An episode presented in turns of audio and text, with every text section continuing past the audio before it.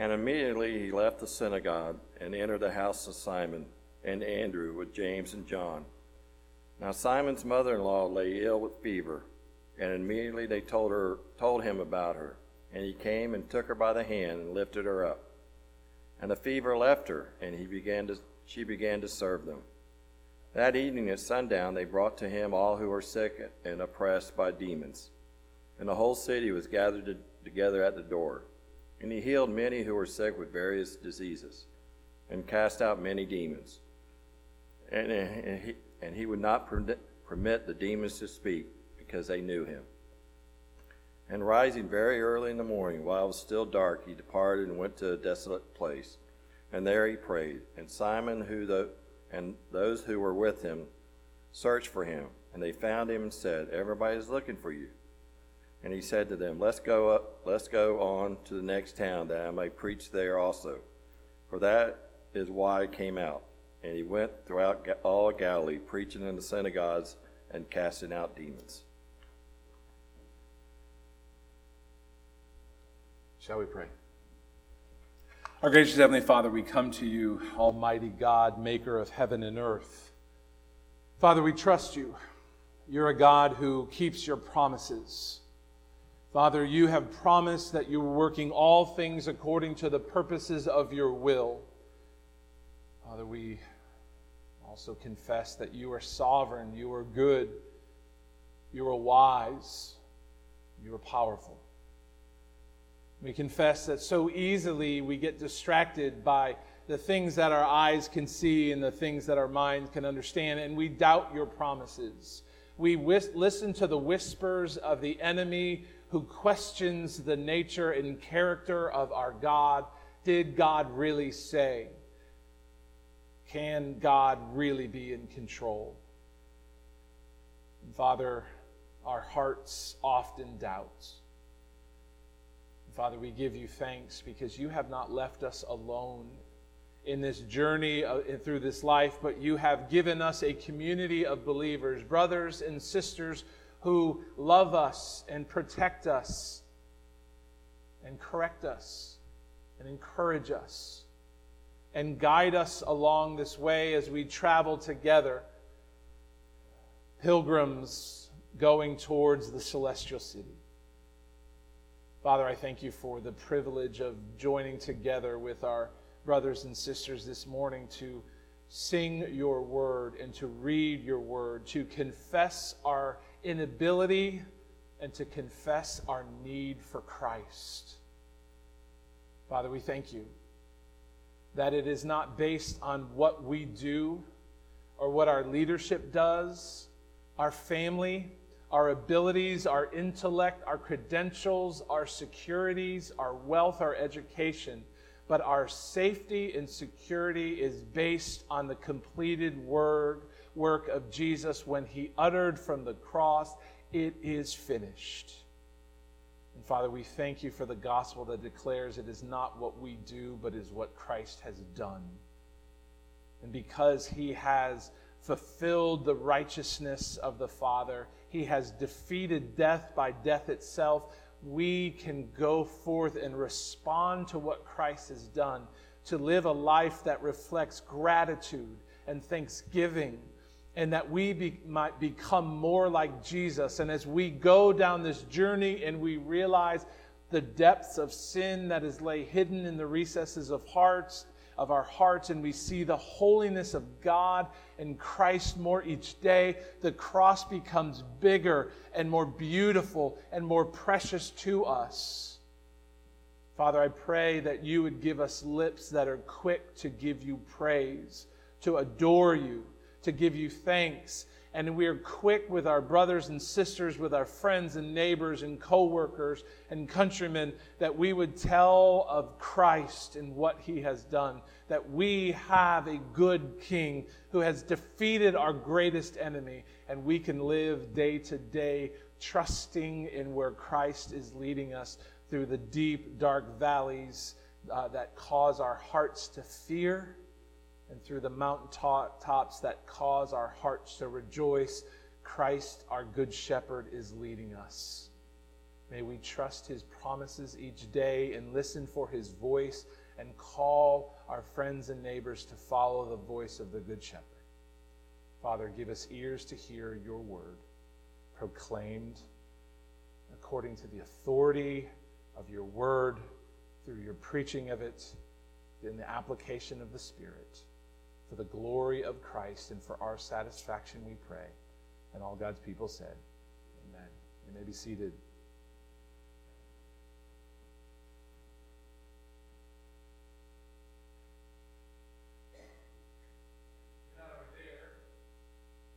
If you're not already there, turn to Mark chapter 1. We'll be looking at uh, verses 29 through 39.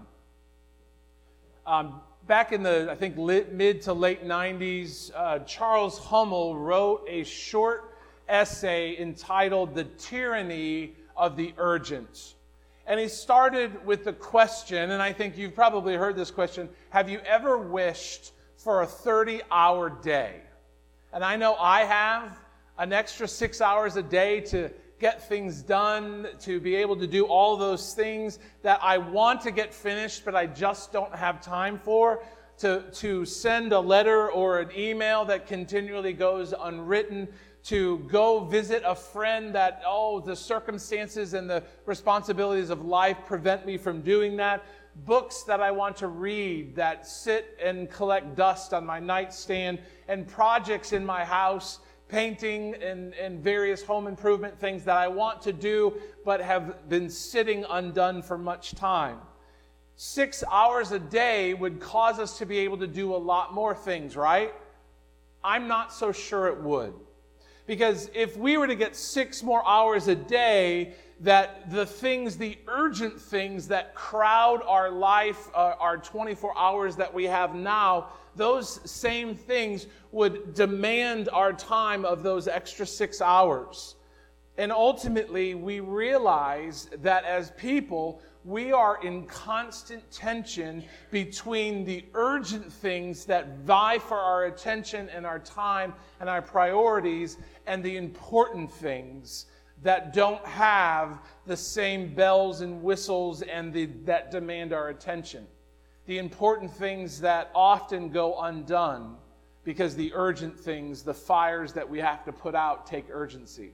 Probably one of the best examples of this was Harry Chapin's famous song in 1974. For you non millennials, you might remember this. Uh, for some of you Gen Xers that grew up um, listening to the oldie stations in your mother's car, driving back and forth to school, you might remember the song The Cat's in the Cradle.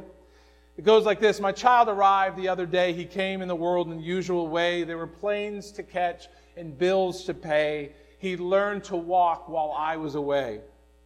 He was talking before I knew it, as he grew, he'd say, I'm going to be like you, Dad. You know I'm going to be like you. The story of the song continues. He says, My son turned 10 the other day. He said, Thanks for the ball, Dad. Come on, let's play. Can you teach me to throw? No, not today. I've got a lot to do. He said, That's okay. And he walked away, and his smile never dimmed. He said, I'm going to be like you. Yeah, I'm going to be like you. The song ends after several depressing verses, and it gets worse and worse. And the song ends with an aged father who is longing to see his grown son, who is too busy to give him the time. The song ends with the haunting words, the kind of things that you makes you want to pull your car over and go hug your kids. But he says, "When you coming home, son? I don't know when, but we'll get together then, Dad. You know we'll have a good time then." I think Chapin's words are so, a sobering reminder of that our greatest danger is letting the urgent things crowd out the important things. The urgent things have bells and whistles. They have text messages and push notifications. They beep and they have ring. But the important things don't have deadlines. And they don't have things that say, hey, look at me, pay attention to me. And they're often the most important things that we neglect. And as Christians, we know how much the urgent things pull us away from the important things. Our anxious to do lists prevent us from spending time in prayer. I have all these things to do, I don't have time for prayer. the constant hustle and bustle of our daily life prevent us from reading Scripture. I've got too much to do just to sit down and read. Busy schedules prevent us from uh, listening to a lonely brother or going and helping a needy sister. Ocean Park, I imagine you know the struggles because the important things don't have deadlines and notifications and alarms that demand our attention. Therefore, they go unintended and neglected and undone. How do you navigate the urgent things to get to the important things? Is there any way to escape from the tyranny of the urgent? I believe our text this morning, as I was reading through the life of Christ, the life of Christ in the kingdom of God gives us the priorities and points us in the right direction as we go. Because the priority of God's kingdom is the proclamation of the king. The priority of God's kingdom is the proclamation of the king. And we do that by serving the Lord. We do that by seeking the Father. And we do that by spreading the good news. The serving the Lord, seeking the Father, and spreading the good news. And as we look, how do we proclaim our King? It begins by serving the Lord and his people and those in need. Notice verse 29 and verse 30 as we go. And immediately he, Jesus, left the synagogue and entered the house of Simon and Andrew with James and John. Now, Simon's mother in law lay ill with a fever, and immediately they told Jesus about her. Now, we are still in the context of our text, we're still a day in the life of Jesus. Uh, earlier in the day on a Sabbath, he has taken his newly called disciples, Peter and Andrew, James and John, and they have gone to an early morning synagogue. It was there that Jesus, with power, eh, um, taught the word of God, and the, the congregation was awestruck because of the power and authority he taught with. And he said, This is unlike the scribes who had a man made authority. But it was the stirring power of Jesus that an unclean spirit who was in a man very much stood in fear before Jesus Christ, the anointed one, Son of God, who declared the kingdom of God is at heaven. And the synagogue was in awe and utterly thunderstruck as an unclean spirit cried out to Jesus, Who are you? What are you doing here? I know who you are. And in a word, Jesus silenced the demon, and the demon fled. And the people, not realizing the true identity, but realizing that this Jesus who stands in our midst, he is not like anyone we have ever experienced before. And they stood in awesome fear of who he was. Now, after Jesus leaves the synagogue with Peter and Andrew, James, and John in tow, they leave the synagogue and they go immediately to Peter's house, where Peter's mother in law is laying ill with a fever. Now, to be able to understand the significance, because many of you are nurses and you understand that fevers are a symptom of something is wrong with your body, and therefore you have a fever that says, hey, look at me, there's something wrong. But first century people did not understand that. They believed that fevers themselves were the illness, and how would they at the time know any different? But in fact, the fevers also uh, represented a, bigger problem, a, a spiritual dimension that many of the people would have believed at the time, because in Deuteronomy, and we remember this from several years ago when we go through, part of the curse of the law and disobeying God is that God would bless the people if they were faithful to Him for what He had done, bringing them out of bondage, out of slavery, saying, Therefore you shall have no other gods. But he said, If you obey my words and what I have done, I will bless you. And we read through the blessings were beautiful and they were oh, just amazing. But also there were curses. But if you do not obey the voice of the Lord your God, or be careful to do all his commandment, and then a few verses later it says, The Lord will strike you with wasting disease and with fever, inflammation and fiery heat, a heat from heaven, and with drought and with blight and with mildew they shall pursue all uh, pursue you until you perish if the fever came from God's hand, only the hand of God could chase that fever away. Therefore, the disciples, knowing the need of Peter's mother in law who lay ill in the house, brought the need to Jesus. They told Jesus about her. And notice in verse 31 and Jesus came and took her by the hand and lifted her up, and the fever left her. And she began to serve them. Jesus comes to the woman who is burning with a heavenly fever and takes her by the hand, a hand of compassion. It was the touch of Jesus in his compassion that caused the fever to flee. It literally says the fever forsook her.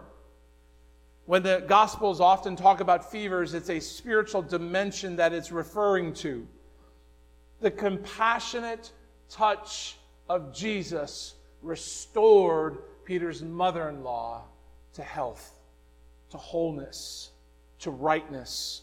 It was the gracious touch of Jesus that not only healed her, but gave her the strength to rise out of her bed and to be able to, with strength, to serve. See, Mark, what he is doing is he's arranging these narratives together in this mosaic that when we step back, we see this awesome picture of Jesus, the one with power and authority that strikes our hearts with reverent fear, and we follow him. The anointed one of God, the very Son of God, and we follow him as his disciples, and he lays out in the text what it means to follow Jesus. It doesn't simply mean to be an onlooker, it means to be um, uh, encouraging about Jesus, to be able to get some tidbits about Jesus. It means to submit with mind and body and heart to the authority of Jesus and follow him where he goes in the way that he has called us to follow him, not because of what we do, trying to earn our way, but because what Jesus has done and accomplished to set us free. Because the hand of grace has reached out in our sickness that we could not heal and brought us health and given us strength by his mercy and by his grace. Christ has come in power and authority to set the oppressed free. His forgiving touch brings health and wholeness to souls diseased by sin. His gracious touch, removes strength to the spiritually exhausted. His loving power in his loving touch imparts power to withstand the spiritual forces that rage in this world. His merciful touch sets the oppressed free from bondage. The power of Jesus saves and transforms. And Peter's mother was just one of many that you would see. But it's amazing after the touch of Jesus, we see the response of uh, Peter's mother in law. In the end of verse 31, it says, The fever left her, forsook her, left her, and went, and she began to serve them. If we have been set by free, set free by Jesus, brothers and sisters, we have been called to a life of service whether it be domestic service where Peter's mother in law would have lived, would it be service in work, service in your family, service in your community. We are called to be the life, live the lives of servant to make much of our Savior and Master Jesus Christ. J.C. Ryle says this when God grants free forgiveness for the past, he also grants strength to minister to him for the time to come the sin sick soul is not merely cured and then left to itself. Far too often uh, we preach, oh, go get saved and then go do what you want. When Jesus heals us of our disease that has caused our soul to die and to waste away, when He breathes life into us by His gracious and merciful touch, we become His joyous servants and servants to those in this world. It is also supplied with a new heart and a right spirit, enabled so to live as to please God. The life enabled by Jesus to, ple- to, to please Him is the life of a servant. See, this is a, a little foreshadowing through Peter's mother in law being restored. It's a foreshadowing of what it means to be a follower or a disciple of Jesus. Later on in uh, chapter 9 of Mark 35 and then Mark 10, you see the, the biggest picture. These same words are repeated in response of what Jesus has done. If anyone would be first, he must be last of all and servant of all. Same word. Mark 10, 41 through 45. Whoever would be first must be a slave of all. Same word, doulos, slave or servant. When Jesus has set you free from the bondage of sin and death, he doesn't send you to go do what you want. He says, Come, follow me. In the words of John Wesley in his great hymn, And Can It Be? It says, Long in my sin of, prison, of imprisonment I lay. Jesus came in and it said, I rose, went forth, and I followed him. Because ultimately, the heart of Jesus, our Master, is the heart of a servant. For even the Son of Man came not to be served, even though he was, uh, he was worthy of to be served by all of humanity. And there will be a day when every tongue confess and knee shall bow and confess that Jesus Christ is Lord. When Jesus came for the first time, he came not to be served, but to serve and to give his life as a ransom for many. The pattern of a servant, the pattern of a disciple of Jesus Christ is self sacrificial service, self sacrificial love, because it is Jesus in his true love who has sacrificed himself, his rights, his glory, his honor to be able to serve his people. Jesus genuinely cared about the physical plight of the people.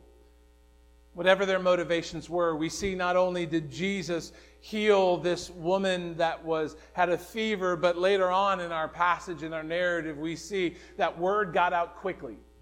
That Jesus went in the synagogue and he, not, he, uh, he set free the, the man from the oppression of the demon, and he healed Peter's mother in law. And it says, as Sabbath was over, the whole crowd came out to them, and they brought the needs and the sick and the diseased and the lame, and they brought them to Jesus. And the compassionate healing touch of our Savior healed them and made them physically whole. He genuinely cared about the plight of the people of that town. But above all else, he hoped to direct some to the spiritual reality that came through his touch.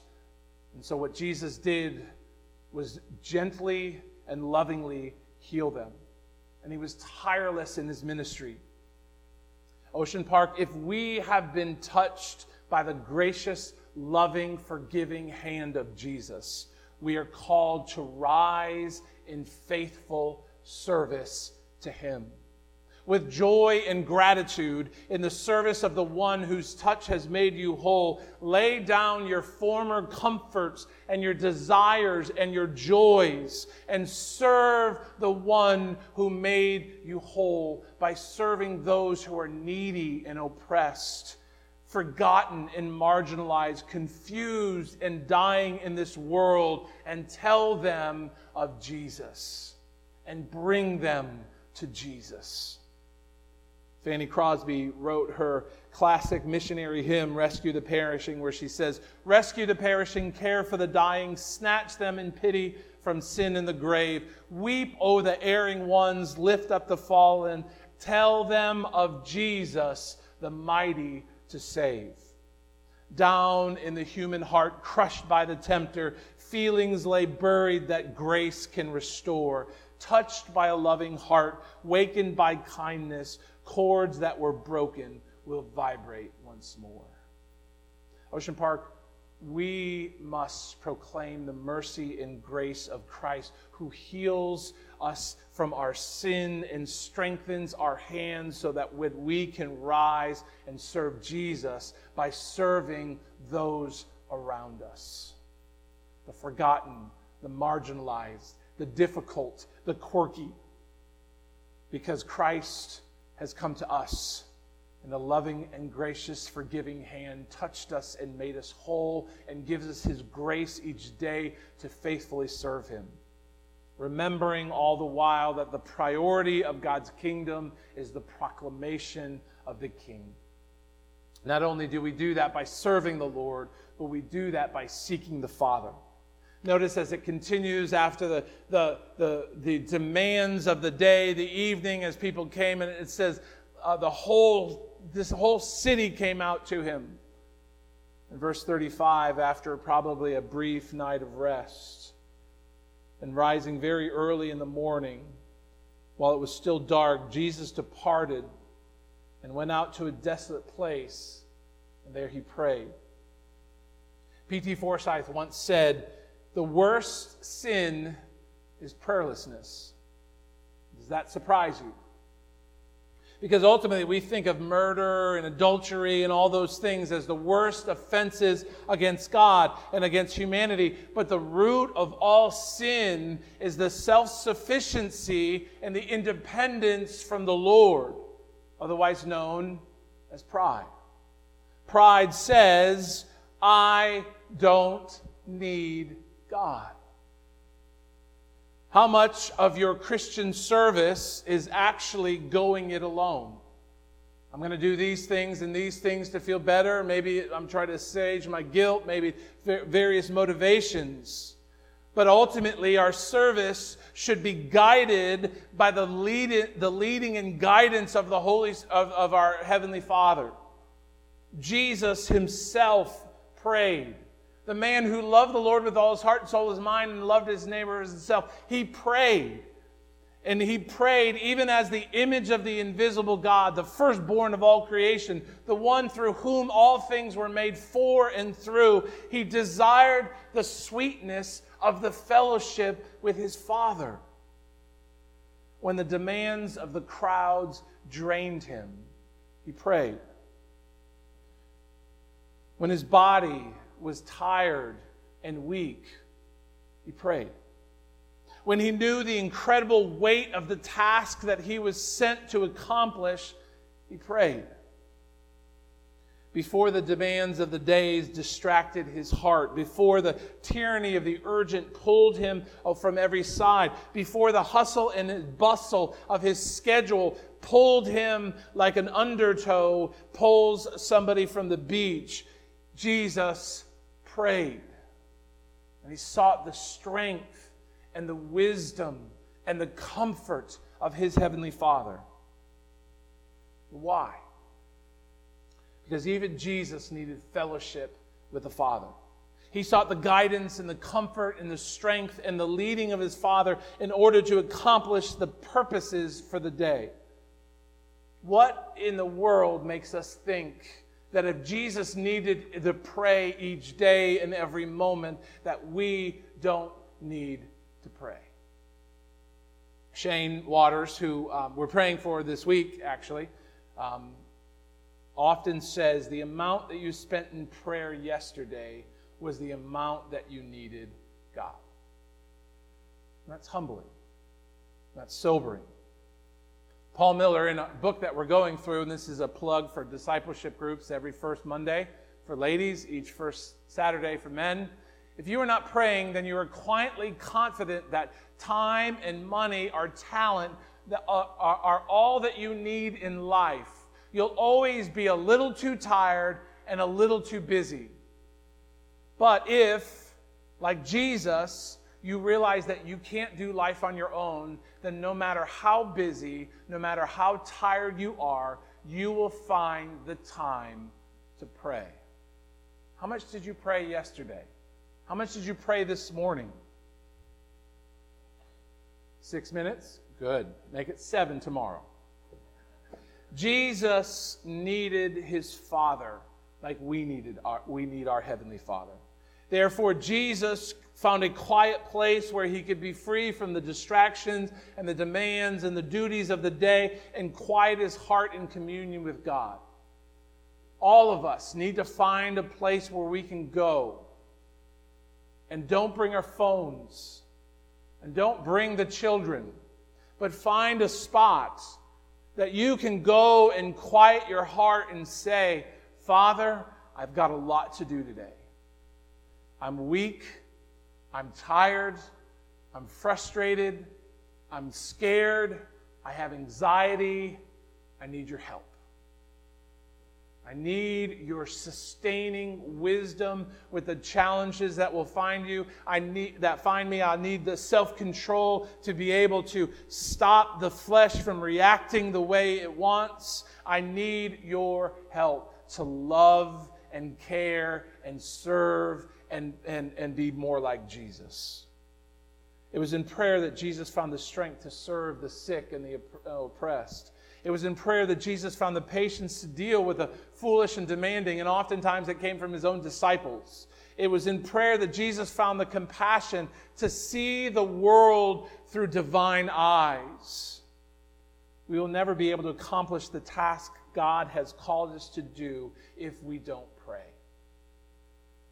For with little prayer comes little help, and little strength, and little wisdom. We have very little of the mind of Christ, very little of the grace of Christ, very little of the power of the Spirit. Why? Because we have not, but because we ask not. Asking little, you will expect you will receive little. Seeking li- little, you cannot be surprised if you possess little. It will always be found when you seek your Heavenly Father in prayer grace, strength, peace, hope in honesty, going before our God and say, I'm worried, I'm scared, I don't like this. And saying, Lord, I need you. Every hour I need you. Ocean Park, we will always succumb to the tyranny of, of, urgent, uh, of the urgent if we succumb to prayerlessness. If we are to be equipped to proclaim Christ as our King, we must seek the Father who equips us for kingdom work remembering that in prayer we um, set the priority of God's kingdom through the proclamation of this King. Not only do we serve the Lord, not only do we seek the Father, but we are to spread the good news. Notice in 36 and 37, as, as Jesus, they found his spot, like your children when you're eating ice cream at night, they always seem to find where they hear the clink of the bowls and come out and find where you are. The disciples now come out and find Jesus. Verse 36 And Simon and those who were with him searched for him. And they found him and said to him, Everyone is looking for you. Word of Jesus' power had spread rapidly, not only through Capernaum, but through the other towns, and that he had healed diseases and he cast out the demons, and that spread like wildfire. And Mark tells us that the whole city was gathered to see Jesus the night before to heal their friends and their loved one. Everyone desired Jesus, and we begin to realize everyone desired Jesus, but for the wrong reasons, because they didn't really understand the true identity of who Jesus was. Even Peter, who would constantly get himself into trouble by saying silly, stupid things, um, Peter was a distraction, and this newly band of commissioned disciples were caught up in the flurry of excitement and the fame and the popularity of their newfound master. Everyone is looking for you. I want you to, when you hear those words, I want you to think of it this way. I would imagine probably all of you at one time or other has gone to a department store or Target or Walmart with either your child or your grandchild and then one day, one moment, they're with you asking questions and talking, and the next minute you look down and they're nowhere to be found. And what happens? Sheer panic takes over you, and you begin to look and scurry in this flurry of anxiety and fear to find them. And where are they? They're either in the candy aisle, the toy, the toy aisle, or the book aisle. And then what do you say? I was looking for you. You had me so worried. And you're, you're scolding them. I was so worried. Where did you go? This is the tone of Peter's words. He's scolding Jesus for not doing what he thought Jesus was supposed to be doing. Everyone is looking for you. Don't you know that? You're supposed to be going and healing them.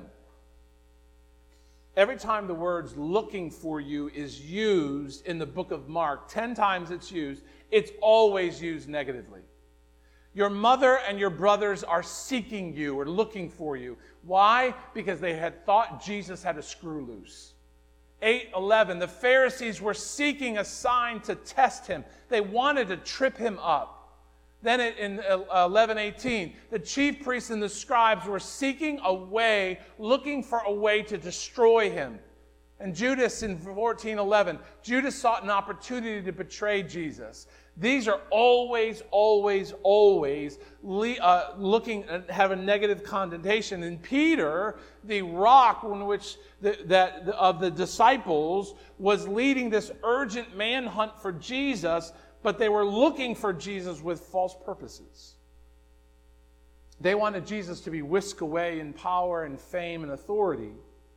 And Peter saw the crowds and he perceived the crowds. Jesus growing fame, but he still early on in the ministry of Jesus completely misunderstood the purpose for which Jesus has been inaugurated king of the, uh, the kingdom of God.